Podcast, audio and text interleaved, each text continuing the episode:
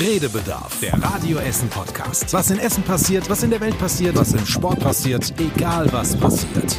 Wir reden drüber. Redebedarf mit Tobi Stein Man muss da sehr differenzieren. und Joshua Windelschmidt. Ja, ey, ey, stopp! Taxi! Das war jetzt blöd. Ja, und man hört im Hintergrund schon den, den Wind aus dem Hause Stein offensichtlich. So ein bisschen hat man ist gehört. doch so windig? Ja. Oh, sitzen wir einmal in der Sonne, ne? Einmal Ja. in der Sonne arbeiten und schon sorgt das hier für Neid und Missgunst. Aber schöner Ausblick Ja, da, das sehe ich jetzt gerade hier. Wir sind ja per Video zusammengeschaltet. Da war schöne über den Dächern von Essen. Von, wo ist das? Yes. Rellinghausen, Bergerhausen? Rellinghausen. Rellinghausen. Ich kann noch einmal hier. Moment, das ist hier Balkon. Achtung. Geht's raus, die Tobi, Sonne das ist eine scheint. super Idee, dass du jetzt unseren Hörern zeigst, Blauer Himmel. der. Aha. Ich Ja. beschreibe ja gleichzeitig. Man kann bis fast nach Bochum gucken, weil der Mhm. Balkon hier nämlich so schön hoch ist. Also wenn mal ein Brand irgendwo da ist, dann kann man das alles schön beobachten. Wenn man was? Ja, wenn es mal brennt und raucht, so wie in den letzten äh, Ach so. Tagen, das lässt sich alles ganz gut. Da kann der Nachrichtenredakteur direkt berichten. Ja, das stimmt. Das stimmt. So, aber erstmal jetzt offiziell. Tobi, bis du mal einen Platz gefunden hast, schon mal erstmal Ja. offiziell herzlich willkommen zur neuen Podcast-Folge mit Christian Flug Hallo.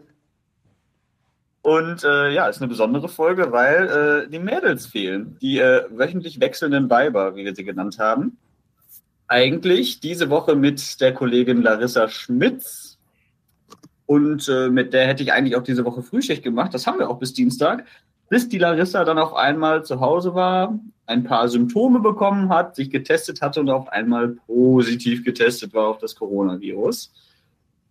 Ja, dementsprechend hat sich bei uns alles so ein bisschen äh, in den letzten Stunden und Tagen ähm, auf den Kopf gestellt. Christian, vielleicht kannst du ja mal aus Chefredakteurssicht erzählen, wie du das so erlebt hast mit den Dienstplänen und so. Also diese Woche ist krass. Ich meine, man hört das von vielen, es geht überall rum. Ich habe auch gerade noch mit jemandem telefoniert, also egal in welchem Betrieb, aber ich habe eben auch noch eine WhatsApp bekommen von einem Kollegen, der morgen moderiert und Schnupfen hat. Ja, und dann gehen die Alarmglocken natürlich an. Also wir haben die ganze Woche nur solche Meldungen, aber Larissa Schmitz ist natürlich äh, die krasseste, weil eine Morgensendung ist natürlich sehr zentral und vor allem, weil du, Joshua, ja mit ihr im Studio stehst. Das ist ja sozusagen die erste Lockerung, die wir gewagt haben. Es dürfen wieder zwei zusammen ins Studio. Und dann musstest du gleich mit rausfliegen. Äh, das ist äh, zu kritisch, falls du dann doch nochmal wieder Omikron mit reinträgst. Und dann hätten wir nachher auch keine Nachrichten oder die anderen Kollegen betroffen. Auch wenn wir hier Abstände halten und alles noch sehr streng einhalten. Ich habe äh, gerade mit einem Kollegen vom Hessischen Rundfunk telefoniert, der sagt, der Hessische Rundfunk wäre wahrscheinlich das krasseste Bollwerk in Deutschland. So viele Regeln, alles noch fest, äh, da kein Gast rein, keine Berührung und Begegnung. Von daher ist Radio Essen nicht der einzige Sender, der so vorgeht. Aber aus gutem Grund, weil er sagte auch, hier fallen sie um wie die Fliegen. Aber zum Glück nicht mehr so schlimm äh, betroffen. Also wir müssen jetzt offensichtlich keine Angst mehr haben vor Intensivstationen. Aber dass keiner mehr da ist, das, da habe ich schon ein bisschen Angst. Also aus Chefredakteurssicht ist das natürlich ein Grauen, weil ich also jetzt jeden Tag eine Stunde oder zwei brauche, um irgendwo den Dienstplan umzubauen, mit Leuten zu reden, zu beraten. Okay, am Wochenende als Reporter, du hattest Kontakt zu deiner Freundin, die ist jetzt positiv, dann komm vorne in den vorderen Bereich, desinfizier hin dir, äh, hinter dir, geh nur auf äh, das hintere Klo. Also da wird alles durchgesprochen, damit möglichst nichts passiert und niemand angesteckt wird.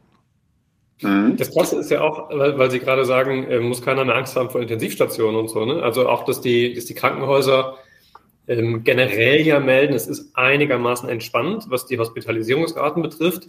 Aber die haben halt zum Teil extrem auch mit Personalproblemen zu kämpfen. Bis zu ein Drittel der Mitarbeiter sind da irgendwie zum Teil ausgefallen. Das ist natürlich heftig. Also das hatten wir ja schon das Thema äh, mit Personalnot in den Kliniken schon weit vor Corona. Dann kam Corona dazu. Und jetzt betrifft es unmittelbar das Personal mit Corona. Das macht es natürlich auch nicht besser. Und ähm, ja, da sind wir natürlich, äh, wie jeder andere Betrieb, ähm, uns tut es weh und das ist ärgerlich. Aber ich glaube, da fällt es nochmal tatsächlich ganz anders ins Gewicht. Und es sind natürlich auch Menschen in den Krankenhäusern, denen es schlecht geht, denn manche einen trifft es dann doch härter, nicht nur die Älteren, also das ist ja auch zu bestätigen. Ist ja klar, bei 300.000 Neuinfektionen am Tag schon äh, teilweise, äh, da ist auch immer jemand dabei, der das nicht so gut verkraftet oder eben auch noch Ungeimpfte dabei. Also das, ah, das ist immer noch nicht gut. Mhm. Und man muss auch Aber- sagen, Ja. Sorry, letzter, letzter Satz dazu. Ähm, auch 300 Todesfälle ähm, am Tag. Und das sind immer noch auch Zahlen, an die hat man sich so ein bisschen gewöhnt. Aber wenn man da zurückdenkt an den Anfang der Pandemie, da wären wir da alle noch extrem zusammengezuckt. Ja, auf jeden Fall. Also mhm. das Ding ist noch nicht vorbei und Herr Lauterbach warnt ja auch ganz aktuell wieder und sagt, das können wir nicht so laufen lassen. Und äh, da er aber nur Gesundheitsminister ist und das nicht alleine entscheiden kann, hat er sich, glaube ich, bisher leider zu selten durchgesetzt, so muss man das wohl sagen. So, ihr beiden, ich soll ja immer dazwischen grätschen. Ja, bitte. Ja, ja, wir sind schon mittendrin. das habe ich heute mir auf die Fahne geschrieben. Mhm. Äh, zurück zu Larissa. Die hat uns natürlich äh, trotzdem noch gegrüßt aus ihrer Quarantäne und äh, wird uns mal sagen, wie es ihr so geht. Glücklicherweise ist soweit alles einigermaßen okay, aber so richtig gut äh, es ihr nicht. Wir können ja mal reinhören. Hallo Larissa. Ja, Hallöchen. Ähm, ihr hört, ich klinge nicht so wie sonst, glaube ich, wenn ihr meine Stimme kennt. Ja, ich, äh, mich hat's leider erwischt. Ich habe das äh, blöde C und kämpfe mich da im Moment gerade hier in der Quarantäne mit rum. Ich versuche die Nachricht äh, kurz zu halten. Ich schaffe es leider nicht, mich so eine ganze Stunde in den Podcast zu melden, weil, ähm, wie ihr eben hört, meine Stimme macht das nicht so ganz mit. Und es ist extrem ähm, anstrengend auch für mich im Moment ähm, länger zu reden. Und deswegen versuche ich auch nicht, so eine kanadische Nachricht hinzubekommen, wie das äh, der Herr Stein vor ein paar Podcasts gemacht hat. Ihr erinnert euch vielleicht an den Kanada-Urlaub und die Nachricht, die gefühlt stundenlang über Sonnenaufgänge und Bären ging oder sowas. Aber äh, naja, wir reden ja alle gerne. So, das war der Diss des Tages an den Herrn Stein. Der muss ja sein, wenn ich im Podcast bin. Okay, ja, wie geht es mir? Ihr seht, ähm, ich kann schon noch lustig drauf sein. Also ich bin nicht völlig schlapp und ähm, ich glaube, meine drei Impfungen haben da sehr gut geholfen. Aber ich habe eine dicke Erkältung und vor allen Dingen legt sich bei mir Corona, Corona scheinbar sehr auf meinen Hals. Ich habe seit äh, ja zwei, drei Tagen extreme Halsschmerzen. Also ich glaube, so, so krasse Halsschmerzen hatte ich in meinem Leben noch nicht. Jedes Schlucken ist da echt wie Feuer. Und es hilft auch einfach nichts. Keine Schmerztabletten, keine Hausmittelchen. Also ich habe wirklich alles. Ich habe äh, Salbei-Bonbons, ich habe äh, so ein Rachenspray aus der Apotheke, ich habe sämtliche Tees, die ich rund um die Uhr trinke. Ich trinke warmes Wasser mit Honig, warme Milch mit Honig. Ähm, ich äh, äh keine Ahnung, was ich hier noch habe an. Ach so, ich habe eine kalte Wickel zwischendurch immer, äh, nicht eine kalte, sondern so eine nasse Wickel um den Hals. Also ich mache wirklich hier, ich probiere alles, aber das hilft alles nicht. Deswegen ist es sehr, sehr anstrengend für mich mittlerweile äh, zu reden und zu schlucken. Aber gut, muss ich jetzt durch. Ich hoffe, dass es übers Wochenende besser wird und ich im Laufe der nächsten Woche mich dann auch äh, wieder negativ testen kann und dann auch wieder vernünftig im Radio zu hören bin. Aber schauen wir mal. Damit ihr was zu tun habt, natürlich auch ohne mich und äh, Themen auch anders habt, ich bin ja in Quarantäne. Es ist eine tolle Frühlingswoche draußen und äh, ich habe keinen Balkon und ich habe keinen Garten. Also vielleicht könnt ihr ja mal kreativ werden für mich und irgendwie noch zum Ende hin oder so darüber sprechen, wie man da vielleicht das schöne Wetter gut nutzen kann, wenn man eben nicht raus darf in der Quarantäne. Ähm, und ich sag gleich, nur auf der Fensterbank bei weit geöffnetem Fenster hocken, mh, hm, wird nach einer Weile unbequem. An alle, die auch wie ich in der Quarantäne hängen, äh, ich hoffe, euch geht's ähm, auch nicht viel schlechter und äh, wir schaffen das, wir kommen da durch. Gute Besserung und viel Spaß beim Podcast. Ja, danke schön. Gute Besserung. Die klingt ja fürchterlich. Also es ist ja wirklich, da ich hat man ja Mitleid. ich, ich finde, da steht ihr. die, Stimme, die Stimmlage. Klingt gut, klingt angenehm. Tut einem trotzdem schon ein bisschen äh, leid. Aber dass sie trotzdem länger reden konnte als Herr Stein aus den kanadischen Bergen, das ist natürlich erstaunlich. So, so, das sind die entscheidenden Hinweise. Gerade dafür, dass sie sich am Anfang dann nochmal drauf bezieht. Und du hast schon gesagt, Joshi, du, hast das, du musst es noch kürzen. Ja, so. das, das, Gute ist an, der, an dieser Sprachnachricht, 90 Prozent Inhalt sind, äh, es fällt mir schwer zu reden, weil ich so stark Handschmerzen habe. Also Larissa, an der Stelle schon mal der Tipp, äh, versucht es zu komprimieren. Also aber trotzdem Chapeau. Und gut, dass ja. du so durchhältst. Das auf jeden Fall. Und äh, ja, die Frage war ja, wie kann sie das schöne Wetter genießen? Trotz Quarantäne und ohne Balkon und Garten. Schlafen. Ja. Von Mallorca träumen und äh, warten, bis das schlechte Wetter kommt nächste Woche. Weil dann ist die Frage ja nicht mehr so akut. Gut. Ich meine, es ist jetzt kein das guter sind Tipp. aufbauende Worte. Ja, ja, das stimmt. Aber man soll ja viel schlafen und ruhen und Tee trinken. Da ist zu viel Sonne auch Ja. nicht gut. Ja, das stimmt. Ich habe auch überlegt, sie hat ja jetzt Zeit, sie könnte sich ja auch einen Balkon bauen. Und dann hätte sie Oh, das einen. stimmt. Dann könnte sie vor, den vor das Fenster so einen großen Balkon bauen mit Brettern und sowas. Und dann äh, kann sie auf dem Balkon das schöne Wetter genießen. Halte ich für sehr realistisch. Die, die, die Fensterbank ja irgendwie ausbauen. Also, also nicht ausbauen im Sinne von abbauen, sondern ausbauen im Sinne von noch anbauen, damit sie da irgendwie gemütlicher sitzen kann und so. Ansonsten ist es natürlich schwierig. Sie könnte sich höchstens von draußen noch irgendwas Blühendes reinholen. Aber ich weiß nicht, ich glaube, die hat auch so ein bisschen mit, äh, mit Pollen und so zu tun. Das wird sie jetzt vielleicht nicht unbedingt besser machen, ihre Gesamtsituation. Tut dem Hals gut. Hm. Ja. Ansonsten kann ich Narzissen sehr empfehlen. Ja, ja. ja, die hast du ja in der letzten Woche sehr gut kennengelernt hier bei uns. Genau. Nachdem Mhm. ich jetzt weiß, welche, welchen genauen Farbton sie haben, Ach ja, äh, der, kann der, ich die Empfehlung der, der Blumenfreund Stein, genau, mit den Schneeglöckchen und den Narzissen und so. Ja, Ja. sehr schön. Also Larissa, äh, wir konnten dir super helfen, glaube ich. Ja, Portion Also Mitleid du- geben wir ja. Ja, also ich muss ja sagen, ich war ja auch in Quarantäne zehn Tage, aber da war wirklich auch Kackwetter. Also da äh, war ich im Endeffekt ganz froh, dass so schlechtes Wetter war, weil ich hätte mir auch gedacht, wäre jetzt jeden Tag schönes Wetter gewesen, gerade so im Februar, ich mich, glaube ich, richtig geärgert. Deswegen, Larissa, ärger dich ruhig, aber komm umso stärker raus und dann äh, genießen wir das schöne Wetter gemeinsam. Ich habe ja, wo wir gerade bei Corona sind, ich habe es letzte Woche mir ja schon verkniffen, weil ich das kurz spektakulär fand, dann aber dachte wahrscheinlich außer mir niemand. Ähm, letzte Woche hatte ich, just als wir im Podcast äh, saßen und aufgezeichnet haben, zum allerersten Mal seit Beginn der Corona-Pandemie so eine rote Warnung meiner Corona-Warn-App. Mhm. Ähm, was da für mich total spektakulär war. Jetzt habe ich da vorhin noch mal drauf geguckt.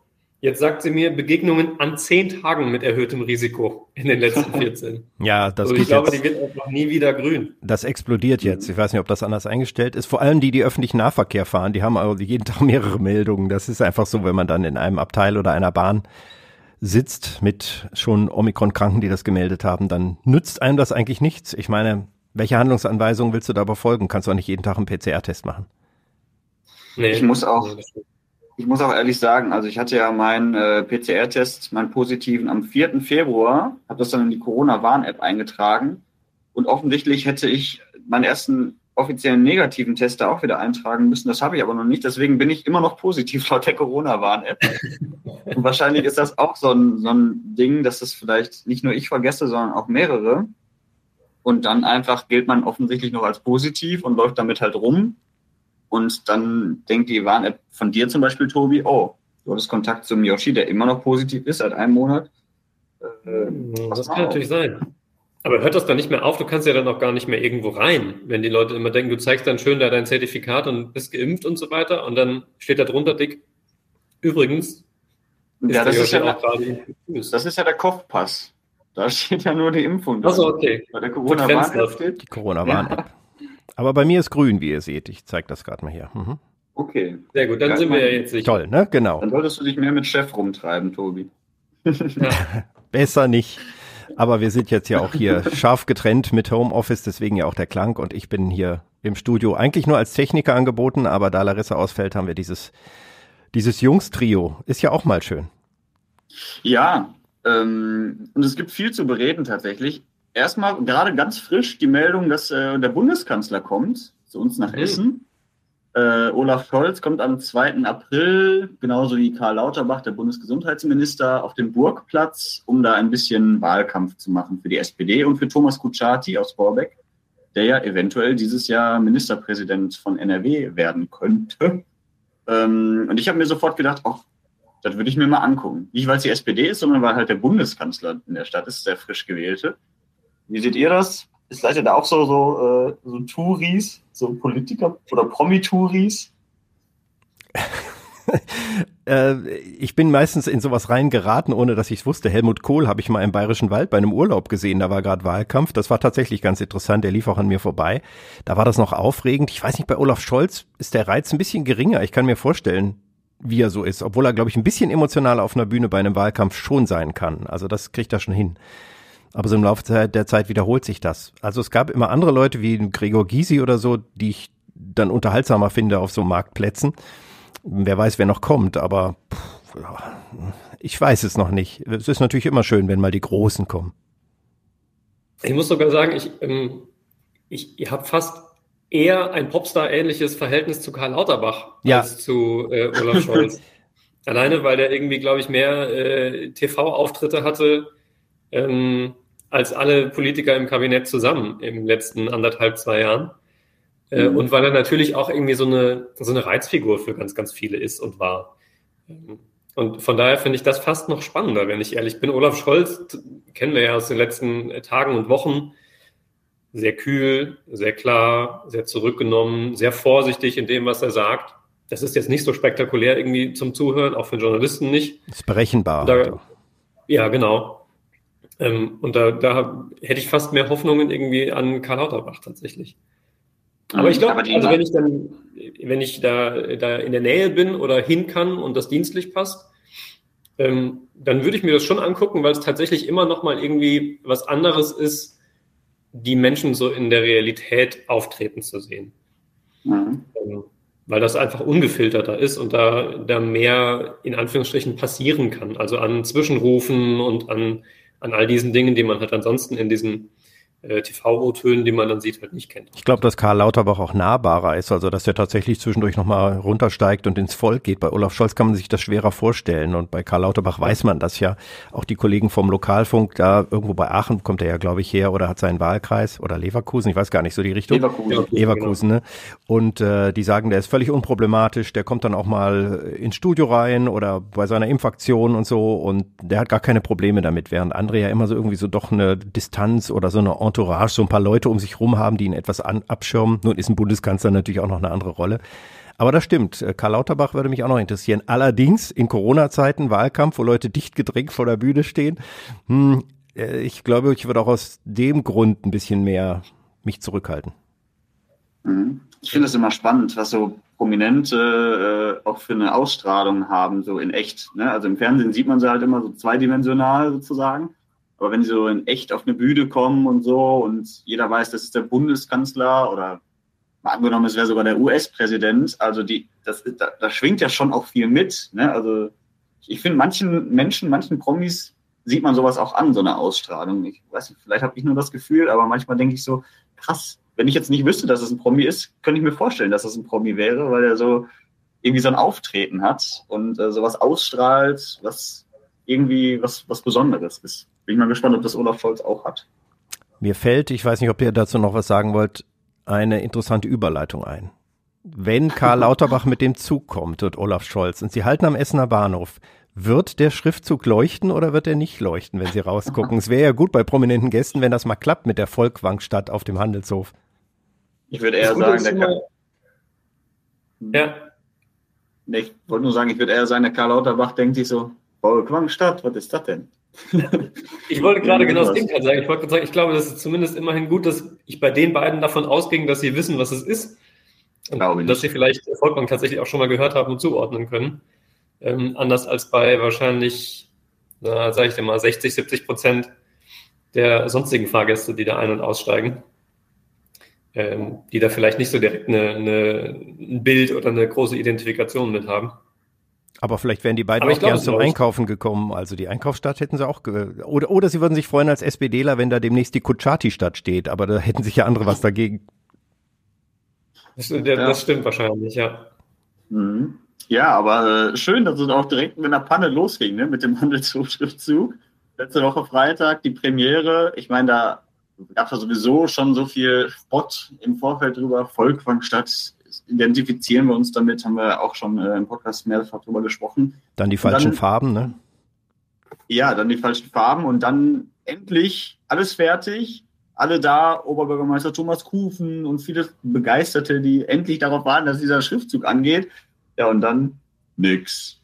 Ja, Kufen, Kufen war entsprechend, ähm, naja, er hat es mit Humor genommen. Ja, man ist natürlich ähm, angespannt und wartet, dass es irgendwie leuchtet. Und dann irgendwann hat man schon den Eindruck, vielleicht leuchtet es ja schon, ich sehe es noch nicht richtig. Nein, es ist natürlich ähm, eine, eine Live-Situation und das kann immer passieren. Die Techniker sind jetzt dran und suchen den Fehler und dann leuchtet es schön.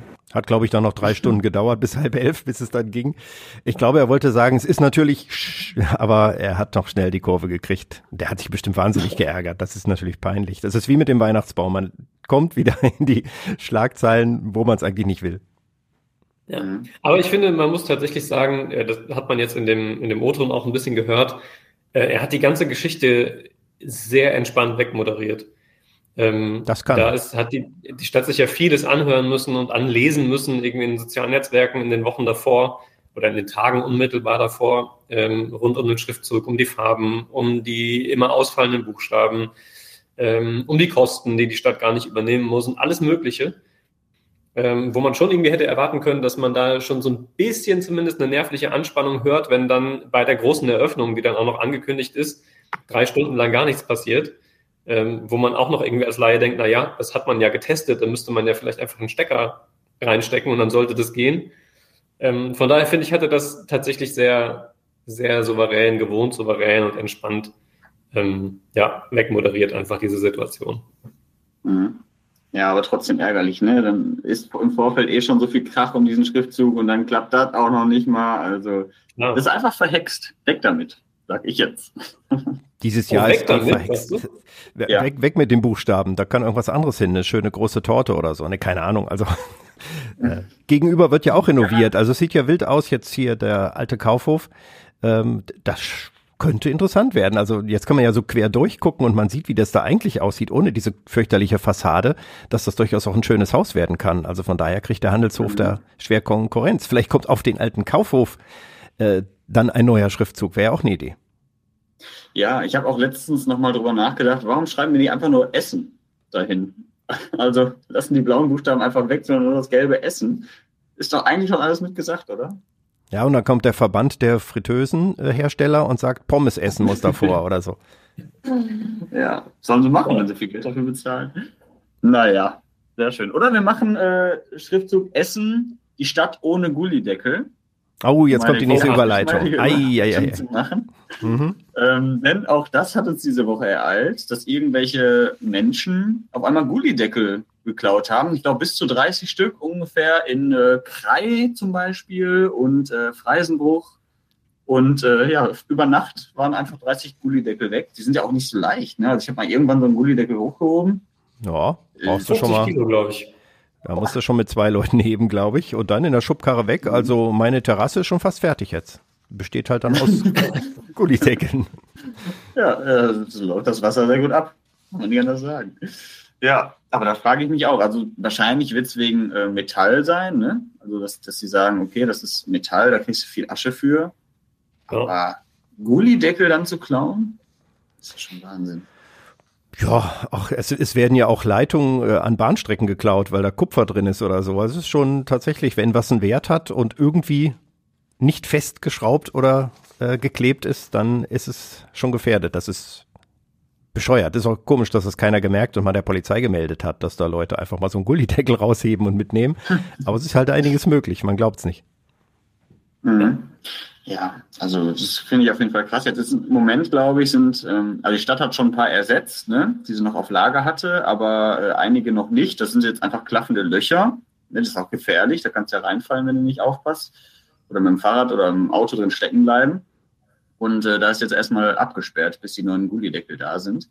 Aber äh, ja, auf jeden Fall spannend. Und jetzt ist natürlich, ich frage mich immer, wie, was machen die dann damit? Also die kannst du ja nicht irgendwo einfach so verkaufen. Die werden die wahrscheinlich irgendwo unter der Hand loswerden müssen, oder? Steht ja, ja meist auch statt Essen oder so drauf. Also die Täter sind jetzt hier nicht im Podcast, sonst würde ich sie auch gerne fragen. Ich habe auch keine Ahnung, wie, also wie man das mhm. Material dann auch umwandelt oder es muss irgendwas dafür geben. Also auch, auch Schutt ist ja was wert als Baumaterial zum Beispiel und deswegen, das geht bestimmt. Dann haben die das entsprechende Gerät, das das Zeug klein macht oder können das irgendwie verarbeiten. Aber das ist, das ist was für die Verbrecher, die können das beantworten. Ich äh, habe meine Terrasse dann doch nicht damit gepflastert. Ja. Tobi, dann sag doch mal. Ja, ja, ich, ich, ich wünschte, ich könnte es. Aber tatsächlich, ich bin da auch, ähm, also ich nehme an, dass das geht über irgendwelche Schrottplätze und solche, solche Geschichten. Ähm, aber ich bin da auch weit entfernt davon, mich irgendwie auszukennen, wie man Gullideckel am besten umsetzt. Vielleicht ja. ist es auch ein Verkehrsgegner, der eine Verkehrsberuhigung einbauen will und statt die, die Drempels heißen die da in den Niederlanden, also ne, so statt so, so Wellen oder irgendwelchen Blumentöpfen einfach Löcher in die Straße machen. Hm. So ganz einfach. Ich meine, ein bisschen gefährlich, ja, aber äh, gibt's ja in Essen häufiger. Ich glaube, diese Woche ist ja die Automatikschaltung auf der Alfredstraße gestartet für diese Umwelt. Geschichte, die ich bis heute mhm. nicht verstanden habe, was das an weniger Abgasen bringt, wenn die Leute einen Umweg fahren. Aber äh, das kann mir vielleicht irgendwann noch mal jemand erklären. Aber äh, ich habe nur die Schilder gesehen. Ab morgen hier automatische Umweltdings, Umleitung oder Alfredstraße. Meiden Sie die Alfredstraße. Ja, dann fahre ich halt mal woanders lang. Aber äh, ja, das, äh, das da wäre ein Gullideckel vielleicht die einfache Methode. Ich kann mir das nur so erklären, dass vielleicht dann gerade auf der Alfredstraße die Werte so hoch sind, dass man die nicht weiter belastet mit äh, Schadstoffen, sondern dass man dann halt eine andere Straße nimmt. Aber wird denn die Luft besser, wenn ich um die Messstation drumherum fahre? Also das ist ja schon komisch, ne? Ja, das ist alles Schwachsinn. Ja. ist alles Schwachsinn. Also eigentlich am besten würde ich sagen, grüne Welle für Autofahrer, viel mehr Fahrradwege in der Stadt, und äh, ÖPNV günstiger machen, dann hast du das Problem mit. Kommt doch jetzt 9 Euro für 90 Tage und jetzt, wo wir noch äh, Rabatt auf den Sprit kriegen, können wir alle wieder fahren. Aber 9 Euro, ich ja. glaube, das hat sogar die Ruhrbahn erwischt. Also äh, mal eben ein Ticket, das die Bundesregierung beschließt, aber leider wissen die Verkehrsbetriebe in Deutschland nichts davon. Ich glaube, da kommen die jetzt richtig ins Arbeiten. Ist also das war tatsächlich meine, meine Kopfschüttelgeschichte ähm, diese Woche, weil ich mir wirklich gedacht habe, haben die tatsächlich nichts gelernt aus den letzten zwei Jahren. Also wir haben ja zu jeder Corona-Regelung quasi Ähnliches erlebt, gerade am Anfang. Es sind irgendwelche neuen Maßnahmen, man stellt sich vor eine Kamera und noch während die Pressekonferenz läuft, gehen die ersten Medienanfragen an diejenigen raus, die das Ganze umsetzen müssen und die haben keine Ahnung von gar nichts. So, das ist so ein bisschen als Kind, wenn ich irgendwie Mist gemacht habe oder irgendwas verkünden musste, äh, was mir passiert ist, dann habe ich relativ schnell gelernt, wenn das sowieso rauskommt, dann kriege ich mehr Ärger, als wenn ich hingehe und schon mit irgendwie erzähle, was dabei Blödes passiert ist. Warum stellt sich dann irgendwie jemand wie Lindner nicht hin und sagt, das ist der Plan, braucht aber noch Zeit, so und so geht's weiter, in drei Wochen wissen wir hoffentlich mehr, sondern verkündet das, als sei das quasi alles schon geritzt und keine zwei Stunden später kippen die Schlagzeilen alle. Und es geht dann irgendwie darum, dass leider noch keiner so richtig Bescheid weiß, aber man es schon mal verkündet hat. Und jetzt geht es irgendwie so weit, dass die Bild äh, ja heute schon gemeldet hat, dass es im Juni soweit sein könnte, könnte. dass das dann mhm. hinkommt. Wer weiß, was im Juni ist, also wie die Situation dann ist, wie die Situation in der Ukraine ist, so ob das dann in irgendeiner Form noch opportun ist, wird sich zeigen. Und das habe ich tatsächlich nicht verstanden. Also, dass, dass man das so kommuniziert, ähm, ich habe extra sogar irgendwie, ich habe das mit bei der Robahn dann angefragt, wie weit die da sind und ob sie schon irgendwas wissen und extra schon irgendwie zwei, drei Stunden gewartet, weil man das ja kennt, dass man sich zumindest erstmal irgendwie sortiert und guckt, was man dann verkünden kann und so weiter. Und die wussten halt einfach nichts. Die wussten genau das, was ich wusste, weil die halt äh, diesen Beschluss kennen und die Medienberichte darüber. Aber mehr nicht. Die wussten nicht, wann das startet. Die wussten nicht, wie das organisiert ist, wo sie das Geld herkriegen sollen. Die wussten nicht, für wen das genau gilt, was mit den Abo-Tickets ist nichts ist bei denen angekommen dazu. Und das fand ich schon sehr, sehr schwach kommunikativ. Politiker sind halt in ihrer Bubble äh, offensichtlich bei solchen Sachen, bei Pressekonferenzen. Sie kriegen das von ihren Sachbearbeitern vorgelegt und dann denken die, ja, das muss ja dann stimmig sein. Ich bin der, der es hier kommuniziert und verantwortet. Aber ich glaube, da fehlt irgendwie die entscheidende Stelle der Vor- oder Zwischenkommunikation. Da gebe ich dir komplett recht. Ja. Mhm. Ja, also auch ne, so ganz wichtige oder die sieben W-Fragen, die kennen wir ja beim Radio oder im Journalismus generell, ne, die müssen schon beantwortet sein, wer, wann, was, wie, wo, warum und so weiter. Und äh, da ist halt nur klar, okay, was passiert? Irgendwann wird es soweit sein, dass ähm, ja, das Monatsticket 9 Euro kostet. Allerdings weißt du halt auch schon nicht wann. Da, da fängt es ja schon an. Ich glaube, die Ruhrbahn wurde ja auch überschüttet mit Anfragen äh, was ist das, am wann gilt das und was ist mit meinem Monatsticket, das ich eh schon habe, wird das dann günstiger oder muss ich weiter das teure bezahlen? Oder wenn ich nur einen ja, Monat haben will, ja. Hm, wie auch immer. Ja. Das ist echt wie, wie ist das mit Kindern? Zahlen die, die nur 4,50 Euro? Ja. Ich hätte da noch ich viele Fragen, ja. Mhm. Ja, ja, also viele haben ja auch viele Fragen noch, ne? ist auch klar. Und äh, ich freue mich total darüber. Ich würde mir, glaube ich, direkt auch so eins holen, wenn es 9 Euro kostet und das Auto dann für die drei Monate stehen lassen, sofort. Und dann frage ich mich halt, warum das dann nicht immer möglich ist. Aber gut, das habe ich ja schon mehrfach gesagt. Ja, Klimawandel ja, allein reicht finanzielle Gründe. Ach, ja. Plötzlich geht das ja auch alles und ist ja auch wichtig. Also für gewisse Dinge sollte ja auch Geld da sein. Dafür sind vielleicht andere Sachen nicht so wichtig, aber diese Entscheidung möchte ich auch gar nicht treffen und schon gar nicht hier im Podcast. Wir sind gerade so schön gesellig beieinander. Immer wenn man meint, es ist, äh, wir haben jetzt den Weg gefunden, dann kommt wieder ein Blindgänger rein. Oh Gott. Mhm. Ja, das war ja wieder, ja. also wir haben, waren lange verschont, haben gesagt, das brauchen wir jetzt neben Corona und, und, und Krieg in der Ukraine und die ganzen Dingen brauchen wir jetzt nicht noch Stress in der Stadt. Aber das war schon ein dickes mhm. Ding, ne? Ja, zumal die letzten Woche hatten, Wochen hatten wir ja mit äh, Bränden vor allen Dingen zu tun. Da haben wir schon so scherzhaft gesagt, boah, wird mal wieder Zeit für eine Bombe, ne? Das ist schon so lange nicht mehr, jetzt nur noch. Wer Brände. hat das gesagt? Wer hat das gesagt? Das weiß ich nicht. Wir sind ja ein bisschen abergläubisch. Das, äh, da, da hätten wir ja den Schuldigen. Äh, ja, aber tatsächlich. Nee, ich weiß nicht, aber ähm, da dachte ich mir auch, okay, jetzt ist es wieder so was. Es war ja auch eine relativ große, ne? Ich glaube 500 Kilo, also ähm, 10 Zentner Bombe. Ja. Mitten in Huttrop auf dem Parkfriedhof und es musste das Dreieck Essen-Ost dicht gemacht werden, also A40, A52 und Altenheime sind da betroffen, das Franz-Sales-Haus. Und es hat ja auch lange gedauert. Bis Mitternacht, das ist dann schon ein langes Ding, denn es war ja, die Anzeichen waren ja morgens schon klar, da wurde das bekannt. Aber das ist natürlich eine lange Sache, wenn viele Altenheime evakuiert werden müssen, wenn viele Menschen da wohnen und die großen Straßen dabei sind. Das, äh, ja, das wollen wir auch nicht jede Woche haben. Das stört den Betriebsablauf für alle, für die Stadt, für uns beim Radio, aber vor allem für die ganz vielen Leute, die da wohnen oder rein oder raus wollen, ne? die Verkehrsströme. Und das muss man eh nicht haben. Und dann dazu in einer Zeit, wo in der Ukraine gekämpft wird, wo Bomben fallen und Menschen töten und da finde ich, da löst einem das nochmal ganz anderes Gefühl aus, wenn man dann hört, okay, hier liegen ja auch noch welche aus dem Zweiten Weltkrieg. Hier wurde damals auch gewütet, gebombt. Hier wurde die Bevölkerung damit eingeschüchtert, weil man natürlich wollte, dass Deutschland klein beigibt und aufhört mit diesem Krieg. Ähm, und das kommt alles wieder hoch. Ich möchte mich gar nicht in äh, in die alten Menschen, die jetzt vielleicht schon 90 oder älter sind, hineinversetzen, die den Krieg und die Bomben und Sirenengeheul äh, von damals noch in Erinnerung haben. Ich fand es auch gut, dass die Feuerwehr und die Stadt gesagt haben, wir lassen keine Sirenen heulen, weil da viele Erinnerungen noch hochgekommen wären. Denn man hätte ja zur Warnung jetzt auch die vorhandenen Sirenen in Essen äh, laufen lassen können. Das macht man ja neuerdings wieder in solchen Krisenfällen, aber äh, das haben die gelassen und das ist, glaube ich, auch besser, weil ich finde das irgendwie eine schlimme Verbindung, wenn man darüber nachdenkt. Ja, es ist, es fühlt sich auch einfach krass an. Ne? Also wir räumen hier gerade noch so die Überbleibsel aus dem Zweiten Weltkrieg gerade weg. Ne? Also und denken uns schon, boah, die sind immer noch Bomben und finden immer noch welche und das wird ja auch noch Jahre so dauern. Und irgendwo ist jetzt gerade ein neuer Krieg angefangen und genau da passiert das Gleiche und die werden mit Sicherheit auch noch ewig damit zu tun haben. Also es ist, äh, irgendwie kriege ich das in meinem Kopf noch nicht so ganz zusammen. Ja.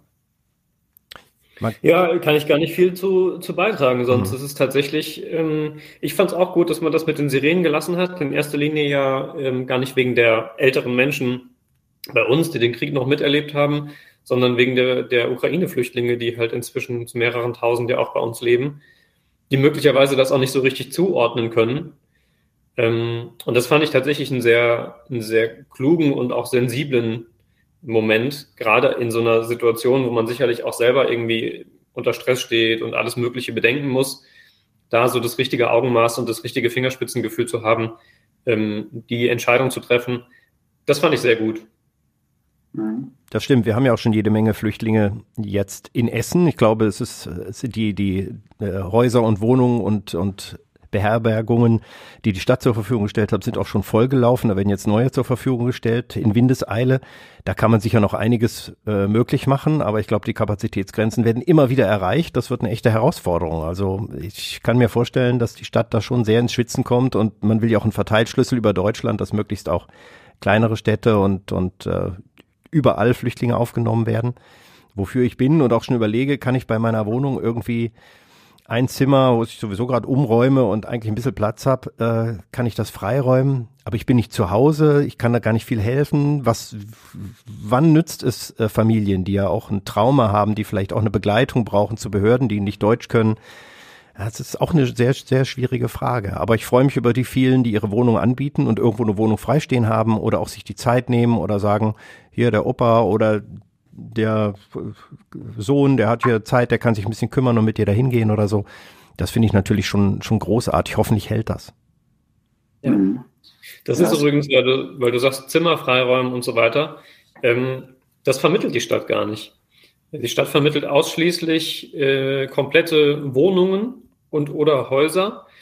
Ähm, und zwar, und das finde ich gleichermaßen gut und traurig, ähm, in erster Linie, um die Menschen zu schützen. Also als Vorsichtsmaßnahme, weil wir haben ja auch vor einigen Wochen schon drüber gesprochen, dass hier ukrainische Frauen, es sind ja in der Regel Frauen und oder Kinder, äh, die aus der Ukraine zu uns kommen, ähm, ausgenutzt werden und angesprochen worden sind für äh, Prostitution und andere Dinge, wo man versucht, die Notlage irgendwie auszunutzen.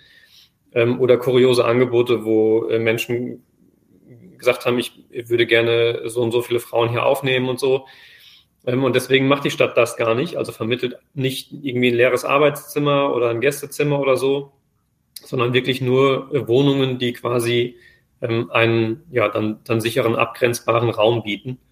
Es ist schade, dass das notwendig ist ähm, und dass man nicht einfach davon ausgehen kann, dass, dass man eben dieses, diese Schicksale nicht ausnutzt, aber äh, auch vielleicht einen ganz klugen Gedanken, dass wenn es nötig ist, dass man sagt, nee, das, da sind wir halt raus aus der Vermittlung.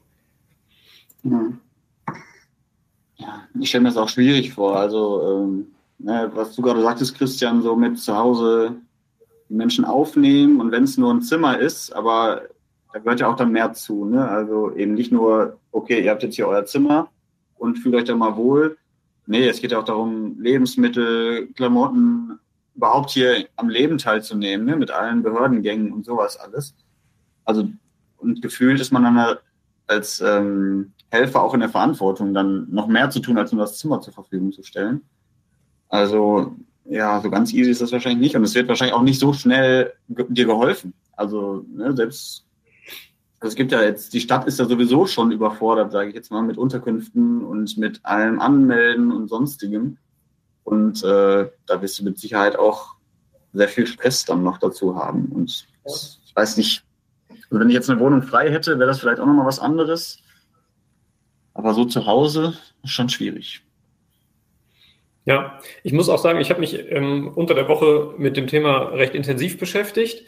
Mein erster Gedanke war, dass ich gedacht habe, hoppla, wie kann das sein, dass man so kurz nach 2015, 16, wo man ja äh, bis zu 11.000 Unterbringungsmöglichkeiten geschaffen hat ähm, für Flüchtlinge, vor allem aus Syrien, wo wir die Situation hatten, Zeltdörfer und Containerstandorte und so weiter ähm, auf Schulhöfe, auf Sportplätze zu stellen.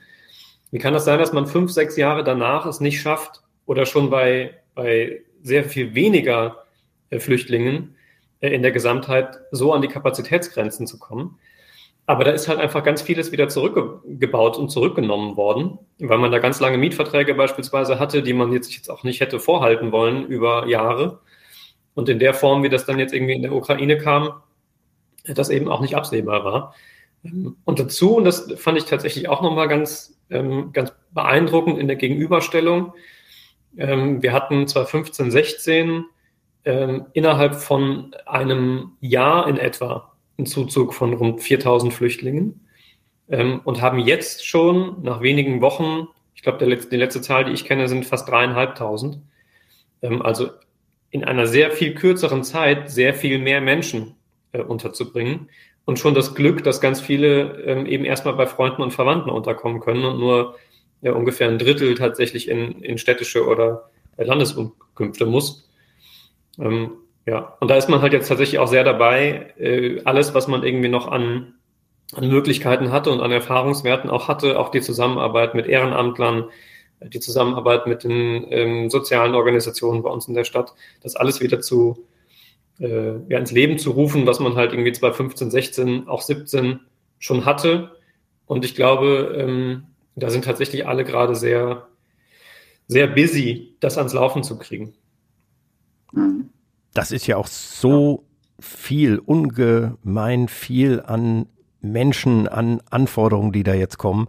Das kann keiner berechnen und vorhalten. Ich glaube, da muss improvisiert werden und man wird das auch wieder hochfahren können, da bin ich sicher, weil der Wille ein großer ist. Auch größer, muss man ehrlicherweise sagen, als bei den syrischen Flüchtlingen. Das mag kulturelle Gründe haben und weil man das jetzt so hautnah sieht, auch medial ja im Grunde genommen fast zugeschaltet ist zum Krieg, was ich schon eher unheimlich finde. Und auch der Zelensky, der sehr viel ähm, dafür tut, dass, äh, dass wir mitfühlen, was da gerade passiert. Aus dem Inneren ein, ein kultiviertes, gebildetes Volk, das sich dem Westen schon mehr oder weniger zugewandt hat von seinen Werten, das plötzlich gebombt wird und man ist fast dabei und sieht die Schäden und bekommt die Emotionen mit. Äh, das rührt ja noch viel mehr an. Deswegen ist die Hilfsbereitschaft sehr groß und das äh, trotzdem, wenn die Räume erstmal nicht da sind, ist es schwer, ist es schwer, diese Traumata zu behandeln. Ne? Wenn jetzt jemand bei mir wohnen würde und würde aber die ganze Nacht weinen und mit der Situation nicht fertig werden, weil der Mann vielleicht noch irgendwo in Kiew kämpft. Also äh, da würde ich mich auch überfordert fühlen und ich glaube, das ist, das kommt auch noch in den nächsten Monaten, vielleicht auch Jahren da kommt noch äh, eine große Herausforderung auf uns zu. Und da sind die Benzinpreise, um das mal so salopp zu sagen, noch das kleinste Übel. Mhm. Und ähm, die Unterkünfte sind ja das eine. Das andere ist, es kommen noch viele Kinder, die auch einen Platz in der Schule haben möchten, haben müssen. Ja. Ähm, gerade auch jetzt dann relativ zügig, um auch äh, Anschluss zu finden, um die deutsche Sprache einigermaßen schon mal zu lernen. Ähm, und das wird ja auch nicht einfacher. Ne? Also auch da sind die Plätze ja sehr begrenzt. Und wir haben ja jetzt schon sowieso nicht so wahnsinnig viel Platz an den Schulen. Und auch da ist ja unglaublich viel zu tun. Und es sind ja auch mehrere hundert, ich glaube auch über Tausende schon, die ähm, jetzt in die Schule kommen müssen. Und wie machst du es da vor Ort? Ne? Machst du, packst du, sag ich mal, in jede Klasse zwei ukrainische Kinder noch mit rein oder machst du eine rein ukrainische äh, Klasse? Äh, Finde ich auch total schwer. Da habe ich einen ganz interessanten, ähm, eine ganz interessante Aussage gehört von der Industrie- und Handelskammer ähm, bei einem Mitarbeiter, der das mehr oder weniger aus dem privaten Erleben erzählte, ähm, wo er wusste von einer Situation, wo Kinder aus der Ukraine äh, über Homeschooling quasi noch aus der Ukraine beschult wurden, obwohl sie schon hier in, ähm, in Deutschland waren. Ähm, wo er sich auch dann die Frage stellte, ob das im Zweifel die bessere Lösung für die Kinder ist, sie jetzt hier in eine Schule irgendwie zu packen, ohne dass sie die Sprache wirklich können ähm, und sich hier erstmal irgendwie zurechtfinden müssen. Ähm, oder ob man möglicherweise mit solchen Lösungen noch vermehrt auch gerade für den Übergang irgendwie arbeiten muss, weil man ja auch nicht weiß, wie lange bleiben die Menschen tatsächlich hier. Also das hängt ja davon ab, wie die Situation sich weiterentwickelt im Ukraine-Krieg. Ähm, das hängt davon ab, wie sehr hier Anschluss ähm, gewollt ist auch, also wie sehr die Menschen tatsächlich langfristig überhaupt hier bleiben wollen ähm, oder möglicherweise ähm, auch wieder zurück in die Heimat. Ähm, vielleicht auch, wenn die Situation da weiter, weiter schwierig und, und gefährlich ist. Also das ist ja alles noch nicht so richtig absehbar. Und ähm, ja, da fand ich den Gedanken ganz interessant, weil das war mir so klar auch nicht, dass man da digital irgendwie deutlich weiter ist als wir hier, hatte ich schon mal gehört. Ähm, aber dass da Homeschooling immer noch aus dem Kriegsland quasi heraus funktioniert, das fand ich schon beeindruckend. Ich weiß nicht, ob man das rausschneiden kann, wenn ich sage, die Ukraine schafft es in Kriegszeiten noch bessere digitale Schulmöglichkeiten zu schaffen als Deutschland in Friedenszeiten. Aber das schneiden wir jetzt besser raus. Aber was mir dann auch einfällt, äh, was mir jetzt auch einfällt, ist, ähm, die Schulen und die Lehrerinnen und Lehrer, die sind durch Corona und die Politik, über die wir ja vorhin schon sprachen, ne, wie das da so abläuft, äh, ja schon so schwer belastet, dass ich denke, dass jetzt noch ukrainische Kinder mit oder ohne deutsche Sprachkenntnisse zu integrieren, jetzt auch nicht wissen, wie geht's damit weiter, auch Unsicherheiten, die natürlich entstehen, auch politisch, das auch noch zu tragen. Also das sind meine Freunde, die ich habe, die zum Teil Lehrer oder Erzieher sind, die sind schon am Limit, die sind eigentlich schon drüber, die sind zum Teil im Burnout, die, die, die können nicht mehr. Also das reicht jetzt langsam. Die wollen natürlich, die wollen helfen und so. Also das ist nicht, nicht der Wille ist das Problem, aber die, die Kräfte und die Orientierung fehlte absolut. Also da habe ich ein bisschen Sorge, dass äh, an vielen Stellen unsere Schulqualitäten einfach durch das Personal, das nicht mehr kann, zusammenbricht, weil es auch echt verdammt schwer ist, da da noch aufrecht zu stehen. Ist mein Gefühl äh, aus dem, was ich höre. Und das ist echt eine Doppelherausforderung. Wir haben hier noch das Luxusproblem, wir haben keinen Krieg. Also wir kommen schon klar, irgendwie wird das schon gehen. Und es ging ja bisher auch. Man sieht, dass viele sich wirklich über ihre Kräfte hinauswachsen. Wir hatten das im Gesundheitssystem und das gilt eben jetzt auch im Schulsystem. Aber das ist schon, also dieses Jahr hat's in sich, das kann man auf jeden Fall sagen. Ja, wir haben auch äh, ja mit einer Lehrerin von der Karl-Funke-Schule in Heisingen gesprochen. Das ist eine Grundschule und die hatten halt auch schon ihre Erfahrungen auch mit syrischen Flüchtlingen in den letzten Jahren und die haben auch gesagt, so wichtig ist der Unterricht eigentlich gar nicht, sondern vielmehr die Pause und das drumherum, dass die Kinder mit den Kindern kommunizieren, spielen, sprechen und äh, ebenso dieses, dieses Menschliche zwischendrin, ähm, dass das jetzt viel schneller hilft, dass sich die Menschen ablenken, also die ukrainischen Kinder ablenken können, dass sie eben auch ähm, verstehen, wie wir so drauf sind. Und das wäre alles ähm, nicht zu unterschätzen. Ne? Natürlich ist der Unterricht wichtig und dass du auch Deutsch lernst zumindest schon mal und Mathe und was so alles dazugehört. Aber eben auch dieses Zwischenmenschliche, diese Kultur kennenlernen und das hier ankommen wirklich. Ne? Das nicht nur geografisch, sondern eben auch kulturell hier irgendwie einigermaßen ankommen. Das ist äh, wohl auch sehr wichtig und das klappt eigentlich immer ganz gut, sagte die Lehrerin jetzt auch. Also ähm, die müssen halt nur einen Platz finden. Das ist das einzige Problem.